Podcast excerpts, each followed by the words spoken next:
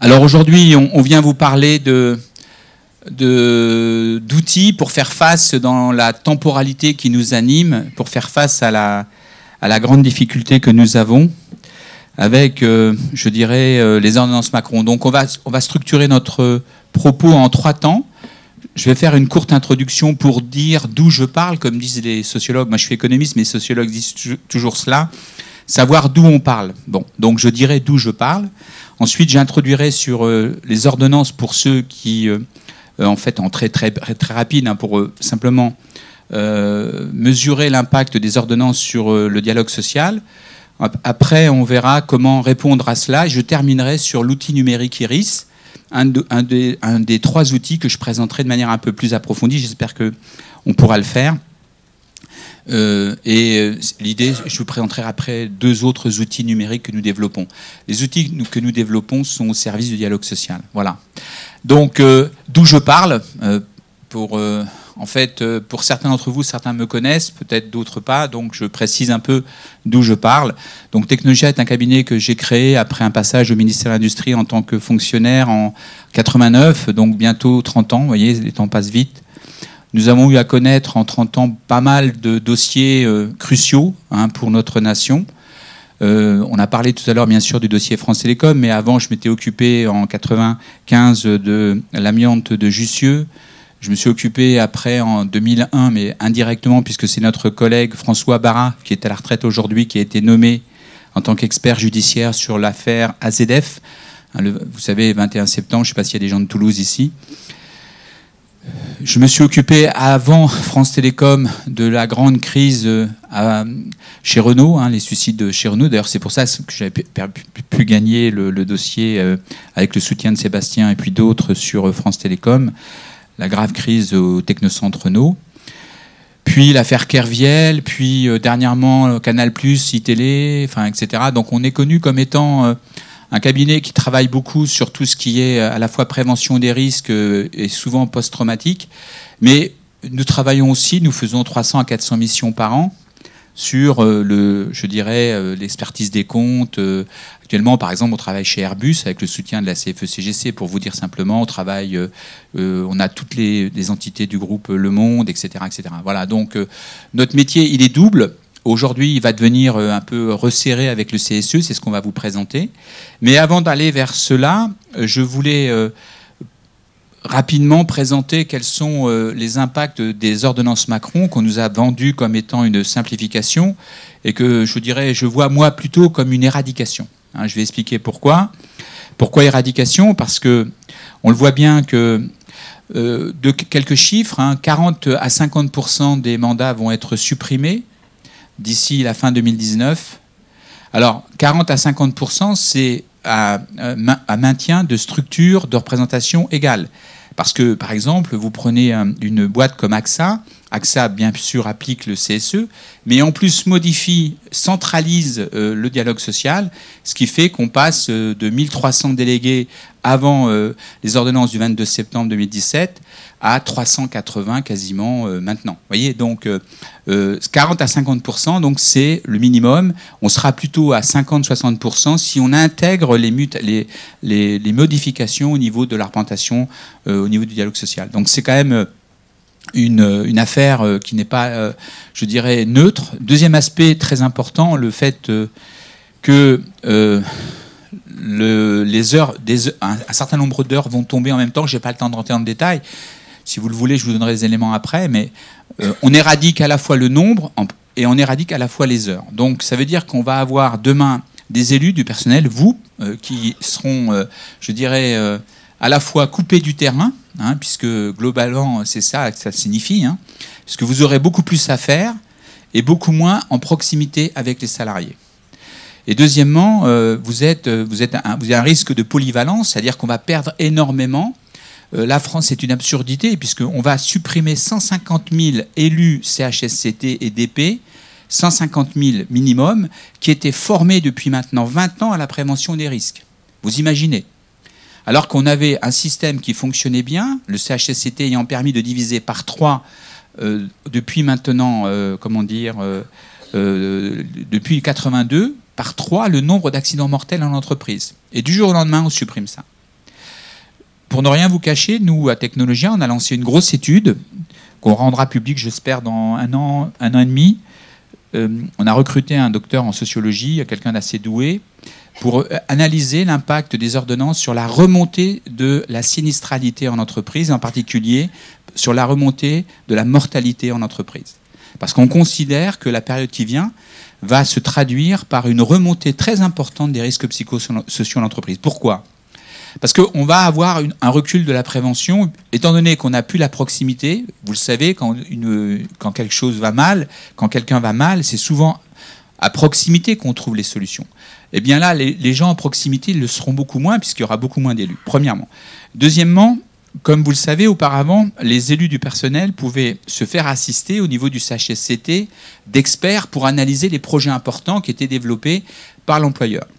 Nous, on sait que sur trois projets importants, il y en a un qui tient à peu près la route, un qui est bancal et puis un qui est néfaste. On le sait par expérience depuis, depuis toujours. Demain, les trois projets vont continuer et ils ne seront plus discutés. Auparavant, la possibilité de recourir à un expert, la possibilité de faire discuter par un expert les projets obligeait, obligeait les directions à, euh, je dirais, vraiment travailler sur leur dossier parce que euh, on ne sait jamais, ils vont peut-être nommer un expert, on ne sait jamais s'il y a une discussion au CHSCT. Il fallait qu'ils bordent le dossier. Donc il y avait quelque part, même si ce n'était pas la panacée, il y avait quelque part un point de rencontre, une discussion, une mise en débat des situations de travail avant que les projets ne se mettent en place. Désormais, ce ne sera plus le cas. Pourquoi? Parce que tout simplement, il n'y a plus de possibilité de recours au CHSCT, y compris les projets vont continuer à, à se développer et ça sera très compliqué de mettre en débat les projets en amont. Les projets en amont le seront beaucoup moins, ce qui veut dire que les problèmes non traités en amont vont retomber en aval. Je pense que je ne vous fais pas de dessin sur euh, la prévention primaire qui est obligatoire dans le Code du travail. Et eh ben, cette prévention primaire, elle va être totalement mise en cause. Pourquoi? Parce que qui dit prévention primaire dit dialogue social. L'un va avec l'autre. Si le dialogue social est remis en question, demain, vous aurez beaucoup moins, beaucoup moins de débats, de mise en débat des situations de travail. Et c'est un risque majeur. Alors, je me suis beaucoup exprimé là-dessus, peut-être que vous avez vu des articles dans Marianne, etc. Mais je pense que c'est un combat qui est utile parce qu'il y a une méconnaissance du fonctionnement systémique des entreprises par les gens qui nous gouvernent, une méconnaissance qui va conduire demain à une putréfaction des relations de travail. Et il ne faut pas croire que la sénatorisation des élus, parce que c'est ça qui va avoir lieu, hein, la sénatorisation, ça veut dire le fait que vous allez être en réunion euh, tout le temps, que vous allez être coupé du terrain, ça, ne veut pas dire que cette sénatorisation va permettre de régler les problèmes. D'autant que vous aurez moins recours aux experts, puisqu'il y a aussi une volonté de restreindre, avec la mise en place d'un ticket modérateur de 20%, la possibilité de recourir à des, je dirais, à des experts. Donc, le fait que vous serez amené à négocier avec des gens qui, eux, ont leur expert, ont le temps, ont la, durée, et vous, euh, pressurez, étant dans une logique, quelque part, euh, de faire valoir, quelque part. Donc, tout cela, je le dis, je le sais que vous le savez, mais je, le répète, pour qu'on puisse vraiment comprendre comment éviter, euh, en fait, d'avoir à subir encore plus ces conséquences de cette réorganisation qui vise, en fait, à supprimer, hein, globalement, le changement concerté. Et le vrai problème, il est là, c'est qu'on est dans une logique de rupture de ces négociations, de ce changement concerté.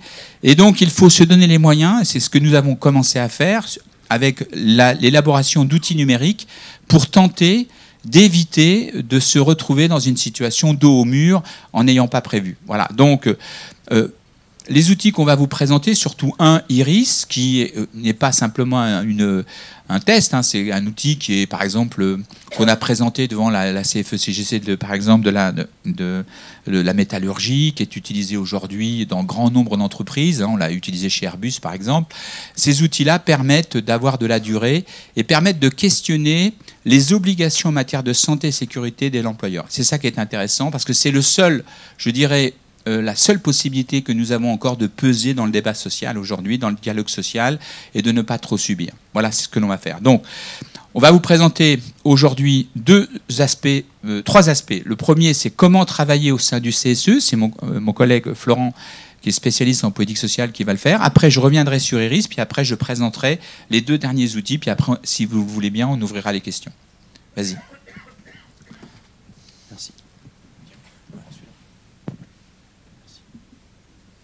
Bonjour. Alors, historiquement, notre métier, donc le métier de l'expert CE, était, avait l'opportunité d'intervenir à l'initiative du CE et sans cloisonnement dans les, les, modes de questionnement, sans cloisonnement dans euh, le travail et les diligences qu'on voulait mener. L'idée générale étant qu'une fois par an, le CE lève la main et dit j'ai besoin d'un coup de main pour comprendre les comptes et la situation de l'entreprise. Alors, euh, comprendre les comptes, ça c'est le métier que tout le monde connaît, mais quand on parle de et la situation de l'entreprise, qui est une, phrase du Code du travail, hein, comprendre les comptes et la situation de l'entreprise, intégrer la stratégie, le social, l'environnement, intégrer aussi parfois des éléments de conditions de travail, qui étaient des sujets qui ne pouvaient être à l'époque seulement effleurés. Aujourd'hui, depuis la mise en place de la réforme Repsamen, on a un dialogue social qui est tronçonné. Temps numéro 1, les comptes, temps numéro 2, le social, temps numéro 3, la stratégie, et de temps en temps, quand j'ai un projet important, quand j'ai une, euh, situation qui, mobilise la santé, j'ai un expert ponctuel. Le grand risque, et ça, ça fait déjà euh, depuis 2015, ça fait déjà deux ans qu'on le voit parce que, bon, aujourd'hui, on est quand même assez partagé. Il y a encore un tiers des CE qui fonctionnent à l'ancienne. Voilà. Mais ce dont on s'aperçoit de plus en plus, c'est que ce cloisonnement et ce silotage, il est extrêmement mauvais en termes de capacité de discussion, d'autant plus que demain, les accords d'entreprise seront la norme, et que le fait de cloisonner ces interventions enlève, ou en tout cas réduise largement toute capacité d'initiative et de, problématisation des données. Je vous donne un exemple. On travaille dans une entreprise de service, donc 10 euh, 000 salariés. Les frais de personnel, c'est peut-être 80%, euh, voire 85% de la structure de coût quelle utilité y a-t-il à tronçonner, un, le social, deux, les comptes, trois, la stratégie? Et euh, eh ben ça aujourd'hui quelque part notre métier c'est d'essayer de vous, vous sensibiliser vous le savez déjà mais avec des petits outils techniques en disant il faut au maximum créer des passerelles. Des passerelles entre le social et les comptes et des passerelles entre le social et la stratégie en apparence, euh, l'infoconsulte sur la stratégie est celle qui offre le plus de passerelles évidentes. Vous savez, on parle de GPEC, on parle de programmes pluriannuels de formation, mais dans les faits, euh, tous ces éléments de discussion sur le social du futur se heurtent à la réalité que vos notes d'infoconsulte euh, se réduisent souvent à des feuilles de persil et la dimension financière dedans y est très largement euh, évasive. Donc il y a toute une volonté de se dire il faut qu'on réussisse à vous proposer un schéma intellectuel qui, euh, bah, encore une fois, avec une démarche itérative. Hein, euh, ceux qui connaissent par cœur l'entreprise, c'est vous. Ceux qui avons plein d'idées en, s'alimentant des dossiers qu'on rencontre chaque année, ça peut être nous. Mais il faut être capable qu'on vous propose une démarche qui dit bah tiens, je vais partir du social pour aller faire parler l'écho. Et dès lors qu'on arrive à monter une petite, euh, une petite réflexion comme ça, ça permet d'aborder sur un terrain qui est à la base votre terrain de prédilection hein, sur toutes les dimensions sociales, que ce soit les conditions de travail ou que ce soit l'aspect sur les rémunérations, c'est des choses que traditionnellement les élus maîtrisent infiniment mieux que l'univers économique. Donc c'est peut-être aussi une solution de se dire comment je peux attaquer le monde économique qui demain va régir hein, l'équilibre de la discussion quand vous allez discuter des accords, comment je peux entrer sur le terrain économique en utilisant ma connaissance du terrain. Eh ben, ça fait maintenant plusieurs années qu'on a développé quelques petites euh, astuces en disant bon, euh, traditionnellement, l'expert a accès aux données individuelles des rémunérations. Alors, faut bagarrer un peu, faut bagarrer beaucoup, mais dans 9 cas sur 10, le document nous est livré. Comment on peut livrer quelque chose qui vous serve plus que votre bilan social? Votre bilan social, recense un certain nombre d'indicateurs qui sont fixés par le Code du travail, qui sont fixés par les jurisprudences, mais dans tous les cas, euh, la maîtrise de comment on arrive à ces chiffres, elle est souvent assez obscure. Alors, je vous donne un exemple. Nous, traditionnellement, le bilan social, on le regarde. Mais toute l'étude de la partie sociale, elle est basée uniquement sur l'essorage maximum du fichier individuel des rémunérations ça permet trois choses. Ça permet d'avoir une approche des effectifs par métier, par service, par ancienneté, métiers. Hein. Donc on est, on est, sur une capillarité qui est quand même beaucoup plus fine que cadre, non-cadre ou euh, homme-femme. C'est un outil qui vous permet à vous de dire, bah, quand on est dans des services A, B, C, l'étude qui vous est livrée, elle vous permet, en complément du bilan social, d'axer vos, vos, discussions, ou en tout cas vos démarches, sur des univers que vous connaissez. Le deuxième point, et c'est peut-être là-dessus qu'il faut qu'on réussisse à travailler de manière euh, la plus fluide ensemble, c'est de se dire, bon, j'ai un fichier individuel des rémunérations qui me permet de faire plein de choses, avec les rémunérations entre autres, mais pas que, et j'ai un fichier individuel des formations. Et comment, en mariant les deux, on arrive à avoir un discours qui part du social et qui arrive à l'économique. On reprend l'idée de notre entreprise de service. Il dit bon, bah, 20-25% de turnover par an. Intéressant comme donnée. Si on fait juste les entrées et les sorties, disons qu'on a peut-être vu quelque chose, mais on n'a pas apporté d'éléments concrets qui vous permettent de bosser. L'idée, c'est de dire, bah voilà, on va regarder le parcours d'intégration. L'entreprise s'est-elle intégrée entre le salaire à l'embauche versus numéro 1, bah, j'ai un salaire de 25 000 euros. Quel est le salaire moyen des gens que je rejoins? Largement en dessous? Difficile de s'intégrer. Largement au-dessus? Euh, Disons qu'on sent qu'on attend de nous de faire des exploits. Première, euh, première pierre. Deuxième pierre, sur trois ans. Quel est mon parcours de formation? Et là, on arrive à avoir des thématiques croisées et en fait, c'est ça l'avenir. Malheureusement, aujourd'hui, l'omniscience, elle vous est imposée. Mais votre meilleure porte de sortie, c'est d'essayer d'avoir des approches croisées. Ce qui aujourd'hui est techniquement quasiment impossible par le silotage des infoconsultes. Alors, l'entreprise s'est intégrée ou pas? Imaginons, elle s'est mal intégrée. Donc, 25% de turnover, euh, un quart du budget de l'enveloppe de formation qui partent vers des personnes qui ne resteront pas plus de deux ans dans l'entreprise. C'est autant de ressources qui ne seront pas exploitées, à la montée en compétence des catégories les moins favorisées, à la montée en compétence des, métiers qui vont être amenés à être transformés. Et voyez déjà, quand on parle de ça, on aborde la question de la stratégie et du plan pluriannuel de formation. Et pourtant, on n'est parti que des éléments qu'on nous met à disposition dans le cadre de la, politique sociale et les conditions de travail.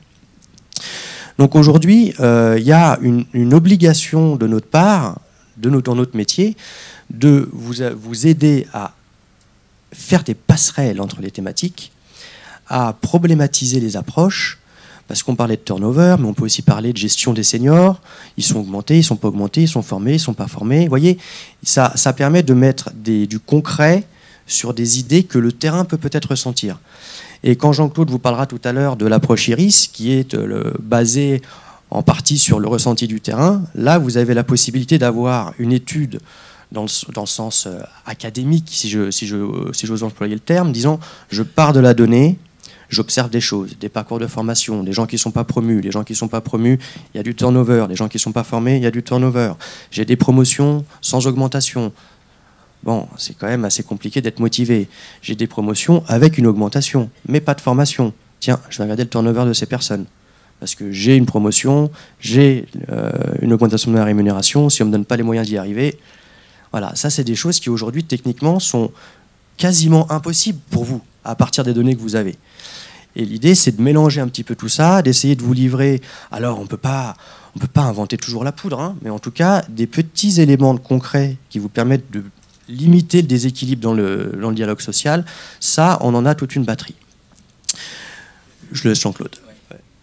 Je voulais illustrer un peu une, par une petite histoire. Moi, j'aime bien les histoires parce que je sais que vous les retiendrez, même après cette euh, séance, parce qu'on retient toujours beaucoup plus, comme disait Lacan, le fait est plus significatif que la théorie.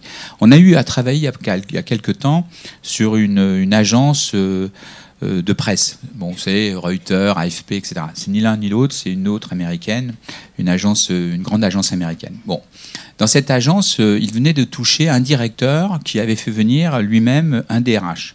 Et euh, l'un et l'autre se confortaient dans la maltraitance euh, réellement des journalistes, puisqu'ils voulaient faire partir un certain nombre de gens. Eh bien, on a eu à travailler, on a mené en fait une étude qui a permis, bien sûr, sur les angles économiques et sociaux, mais on a, on a, on, a aujourd'hui de, de phare notre notre métier, nous pouvons nous situer, par exemple, le coût d'un harcèlement. Combien coûte un harcèlement? Ben, Je vous donne simplement un exemple. Quand quelqu'un est harcelé dans un service, autour, vous avez une progression de 26% de l'absentéisme. Alors, ça ne veut pas dire qu'on passe à 26% d'absentéisme. Ça veut dire que quand vous avez un absentéisme de, par exemple, de 5%, eh bien, vous allez avoir une croissance de 26%, 26 de cette base de 5%. Vous voyez euh, Combien coûte un burn-out? Un burn-out, aujourd'hui, c'est 9 mois d'arrêt en moyenne. Vous voyez Donc, on a donc développé toute une série d'indicateurs basés sur une approche scientifique euh, qui est incontestable et qui permet de traduire dans les comptes, par l'analyse croisée, ce qu'on appelle, nous, l'expertise 3D, de traduire dans les comptes, euh, je dirais, les aspects qui sont les aspects de vie quotidienne, le harcèlement, l'absentéisme, euh, la maltraitance, etc. Bien entendu, y compris tout ce qui est de l'ordre de la revendication. Et cette approche est extrêmement payante. Pourquoi? Parce que, y compris sur le terrain du management, parce que c'est ça qui est intéressant, on peut démontrer les gabégies en matière financière. C'est-à-dire qu'on peut démontrer, comme on a fait dans cette agence, que euh, à partir du moment où on maltraite les gens et où les contrats sont rompus, où euh, il y a un turnover important, où il y a de l'absentéisme, où il y a des coûts juridiques énormes, eh bien, les journalistes, qu'est-ce qu'ils ont fait? Ils ont envoyé le dossier aux États-Unis, ils ont traduit le dossier en anglais, l'ont envoyé aux États-Unis. Un mois après, il y avait, euh, parce que les Américains, ils n'aiment pas trop quand même avoir, je dirais, des situations un peu compliquées.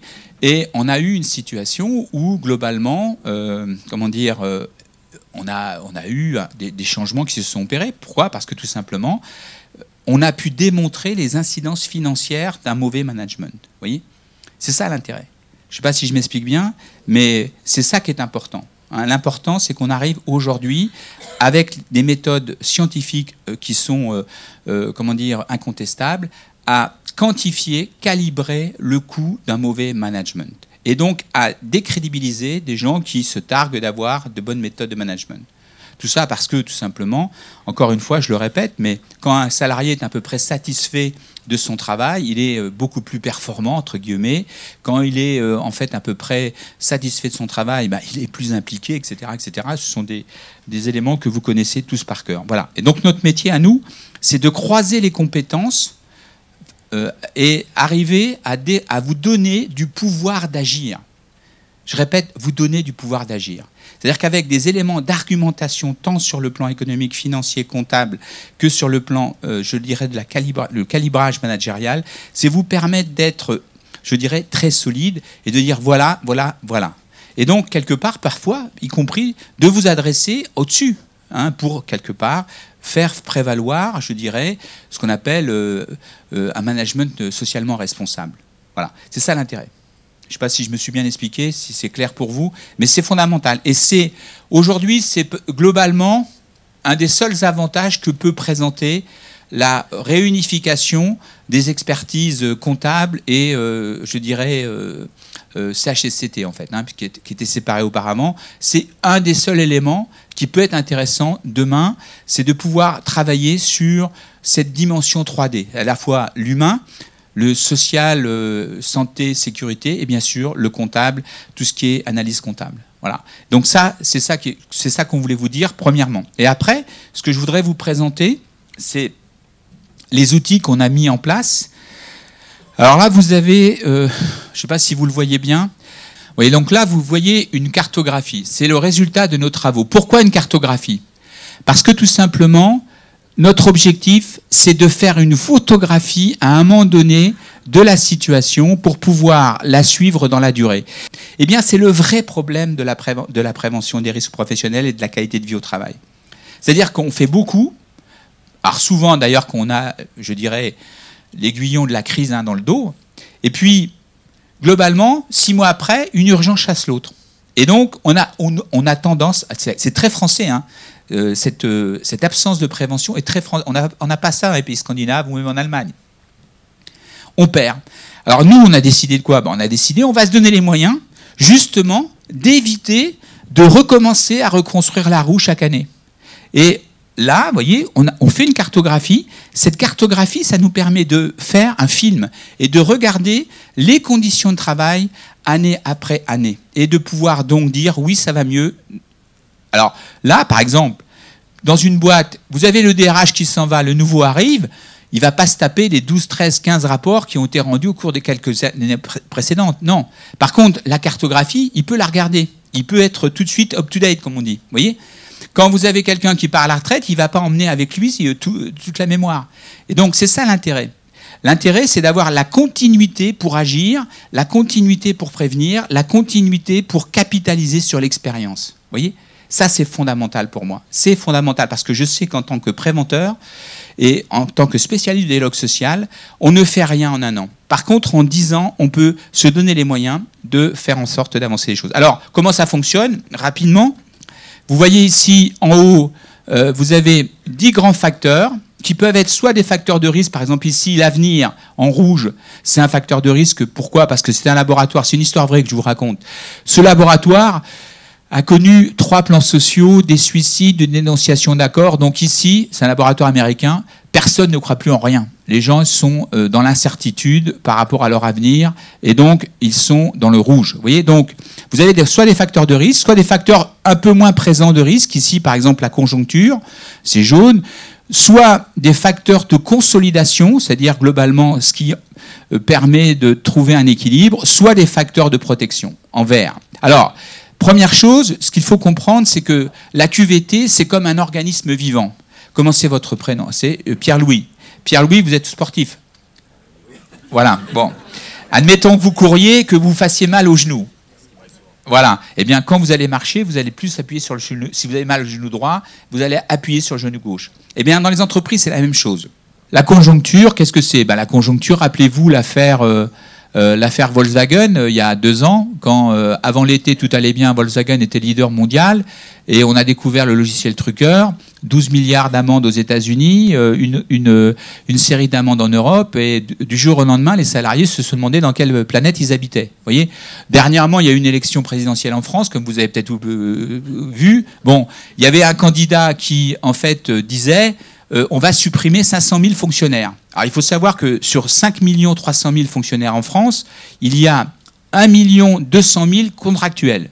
Donc quand vous annoncez que vous supprimez 500 000 fonctionnaires, ça veut dire quoi? Bah, Ça veut dire que vous allez vous attaquer en priorité aux contractuels. Eh bien, comme nous, on travaille aussi dans le secteur public, je peux vous assurer qu'il y avait un effet conjoncturel très important durant cette période, euh, durant cette année, sur les gens qui étaient contractuels dans la fonction publique. Vous voyez, donc ça, premier, premier facteur, la conjoncture. Ici, donc vous voyez, tout ce qui est exigence professionnelle. Alors vous avez 10 entrées ici, mais vous avez 350 sous-facteurs, facteurs et sous-facteurs derrière. Ce qui nous permet d'avoir une granulométrie qui, euh, favorise, vous voyez par exemple ici, je ne sais pas si vous voyez, mais non, vous voyez rien. Bon, c'est dommage. Et puis je l'ai pas non plus moi, donc euh, mais c'est pas très grave. Bon, vous voyez par exemple, vous avez la charge de travail, vous avez les rythmes de travail, vous avez, euh, enfin, vous avez toute une une, une, granula, une, merci euh, Florent, une, une, granularité qui nous permet de traiter en fait toutes les questions. Ici, vous avez aussi, on a repris les 300-400 missions euh, que nous faisons chaque année, c'est-à-dire euh, peut-être on a repris près de 5000 dossiers pour faire toutes les préconisations, pour faire du management de la connaissance. Voyez? Ici, cet outil permet de traiter donc conjoncture, exigence de travail, exigence émotionnelle, autonomie, management, tout ce qui est en fait euh, euh, relation de travail, j'arrive même plus à lire ici, euh, avenir et ici espace de travail. Espace de travail, par exemple, on a tous les aspects sur la toxicité, sur, enfin bon, Globalement, vous voyez, ça permet d'avoir une cartographie, derrière de faire un plan d'action, plan d'action qui est donné, qui permet de suivre qui fait quoi. Voilà, on a un plan d'action derrière avec un responsable ici, la, durée, les actions à développer, etc. En fait, c'est un instrument qui vous permet de peser dans le dialogue social. Je ne sais pas si vous comprenez bien, mais c'est ça l'idée, d'avoir du pouvoir d'agir. Et quand vous avez, quand vous questionnez, alors qu'est-ce qu'on fait là? Simplement, on fait un questionnaire qu'on envoie aux salariés, on fait l'analyse sémantique. L'analyse sémantique, c'est trois questions euh, fondamentales en plus des questions techniques. C'est qu'est-ce qui va, qu'est-ce qui va pas, qu'est-ce qui pourrait aller mieux, quelles sont vos propositions pour que ça aille mieux. Et à partir de là, on a une euh, véritable richesse qui revient. Vous voyez, par exemple, quand on a fait le questionnaire chez France Télécom en 2009, je ne sais pas si certains ont répondu, mais En 2009, on a eu euh, donc il y avait 104 000 euh, salariés qui étaient en cible. On a eu 80, plus de 80 000 réponses. 80 000 réponses en trois semaines. C'est énorme. Hein on n'avait jamais, jamais vu ça. Bon, eh bien, on a eu 20 000 verbatim. À l'époque, je le dis, on a eu un mal fou à traiter les verbatim parce qu'on n'avait pas développé les logiciels d'analyse sémantique. Aujourd'hui, on a les logiciels d'analyse sémantique et on peut vraiment aller. J'ai pas le temps de vous les montrer on peut vraiment trouver dans le détail euh, des éléments très intéressants de proposition. Vous voyez? Donc, l'idée, c'est ça. L'idée, c'est de faire, de donner la parole au salarié. Alors, quel est l'avantage de donner la, parole au salarié? Pierre-Louis, puisque vous êtes là. Quel est Voilà. Surtout quand, admettons que Pierre-Louis va voir son DG. Il lui dit, voilà, euh, il lui, il lui dit, voilà tel problème. Le DG veut dire oui, mais Pierre-Louis, c'est normal, vous êtes délégué euh, syndical CFE-CGC, c'est votre job, vous remontez les problèmes, euh, vous les amplifiez, vous les dénaturez, etc., euh, etc. Bon. Par contre, si Pierre-Louis va voir son DG qui lui dit regardez, on a fait une enquête et le logiciel Iris démontre effectivement, dans le cadre de l'analyse des politiques sociales que nous développons avec le CSE, démontre que effectivement, je ne suis pas le seul à dire ça, mais on est 60% à qualifier tel problème. Là, on ne peut pas vous disqualifier. On ne peut pas vous disqualifier, voyez? Et donc, tout cela, bien sûr, le logiciel a été présenté à la DGT, à l'INRS, etc. Euh, ça roule. Enfin, il y a déjà plus de 300 entreprises qui l'utilisent. Donc, vous voyez, c'est, c'est pas, on bricole pas, quoi. Hein. Vous connaissez technologie, on n'est pas des bricoleurs, mais ça vous permet réellement de peser et de faire entendre un certain nombre de revendications en demandant à ce que, je dirais, il y ait réponse euh, lorsque vous exigez que, les réponses aient lieu. Alors, il me reste peu de temps, comme je veux respecter le, timing.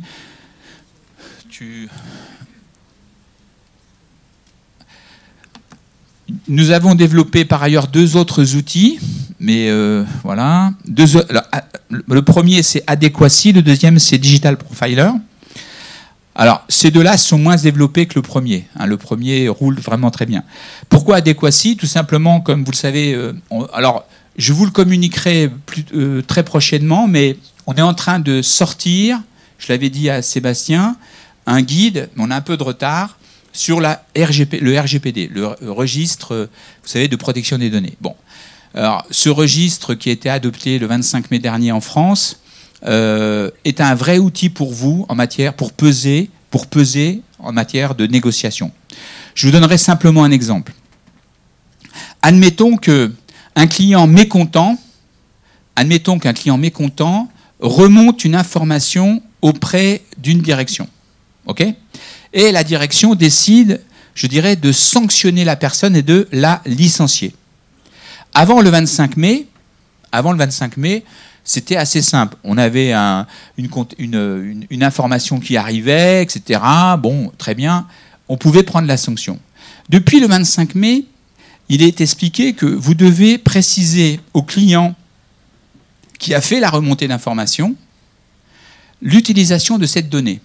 En clair, bah, vous devez lui dire j'utilise cette donnée pour licencier un salarié. Parce que vous pouvez être à l'heure sans pour autant demander la tête. Vous voyez, je veux dire, du salarié. Hein. Prenons un autre exemple pour que vous compreniez. Ici, vous avez peut-être sur votre smartphone un logiciel de, déplacement qui s'appelle Waze. Bon. Waze, il peut vous demander, dans le cadre de la finalité de son travail, vos coordonnées de géolocalisation. Je suis à l'hôtel Ibis, je vais me rendre euh, à Nation après. Vous voyez, bon, très bien. Il vous demande et il vous dit le temps, le temps. Par contre, il n'a plus le droit, depuis le 25 mai, de vous demander d'accéder à tous vos contacts.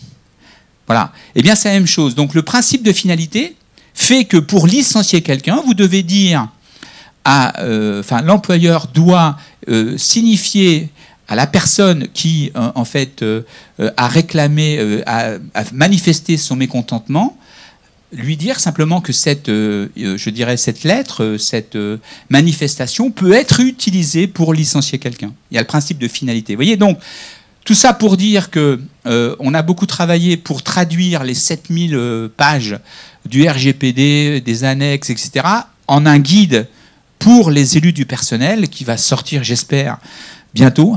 Enfin, j'espérais fin, fin octobre, mais on est déjà début novembre. Bon, donc j'espère sortir ça dans les 15 jours qui viennent, avant la fin de l'année, pour pouvoir peut-être vous le transmettre via Sébastien. Comme ça, vous pourrez retrouver cela et vous pourrez l'intégrer dans votre pratique quotidienne. De manière simple, parce que c'est vrai que euh, c'est complexe et touffu. Ça, c'est la première chose. Le logiciel adéquacy, c'est ça en fait. C'est en fait une solution intégrée hein, pour voir euh, l'adéquation par rapport au RGPD. Et enfin, le dernier euh, logiciel que nous avons développé, c'est Digital Profiler. Comme vous le savez, ben, vous êtes bien placé pour le savoir. Aujourd'hui, euh, il y a une avancée fabuleuse au niveau numérique. Hein. la digitalisation est très, très, très avancée. Elle se renforce. Ce que l'on peut dire sur la question des compétences, c'est que globalement, les compétences de, vont, vraiment être perturbées par euh, la, digitalisation, c'est déjà le cas, mais à terme encore plus. Et donc, nous, on a développé cet outil avec un, de nos partenaires Infotep pour qualifier le niveau de maturité numérique des personnels. Pourquoi? Parce que euh, l'idée, c'est de permettre à chacun de se situer dans l'échelle du numérique et de voir euh, comment il peut continuer à évoluer pour éviter d'être disqualifié. Je ne sais pas si je m'explique bien, c'est ça l'idée.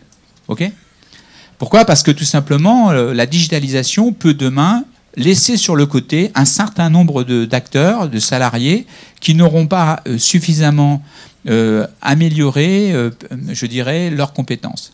C'est ça l'idée donc euh, pour euh, cet outil qui euh, favorise, en fin de compte, se permet de, voir si là où on en est, comment, comment, comment continuer à progresser. Voilà, je pense que j'ai à peu près terminé. donc, je suis désolé, hein, je n'ai pas pu vous présenter dans le détail l'outil Iris, hein, qui a encore une fois une granulométrie très, très précise, hein, avec 350 euh, sous-facteurs, facteurs qui permettent d'être incontestables dans, le, dans la photographie. Hein. c'est un peu des pixels du social. Mais bon, euh, voilà, mais je pense que vous avez compris, vous êtes les, uns, les unes et les autres intelligents, donc je pense que vous avez compris la démarche. La démarche, c'est vous donner du pouvoir d'agir. Voilà.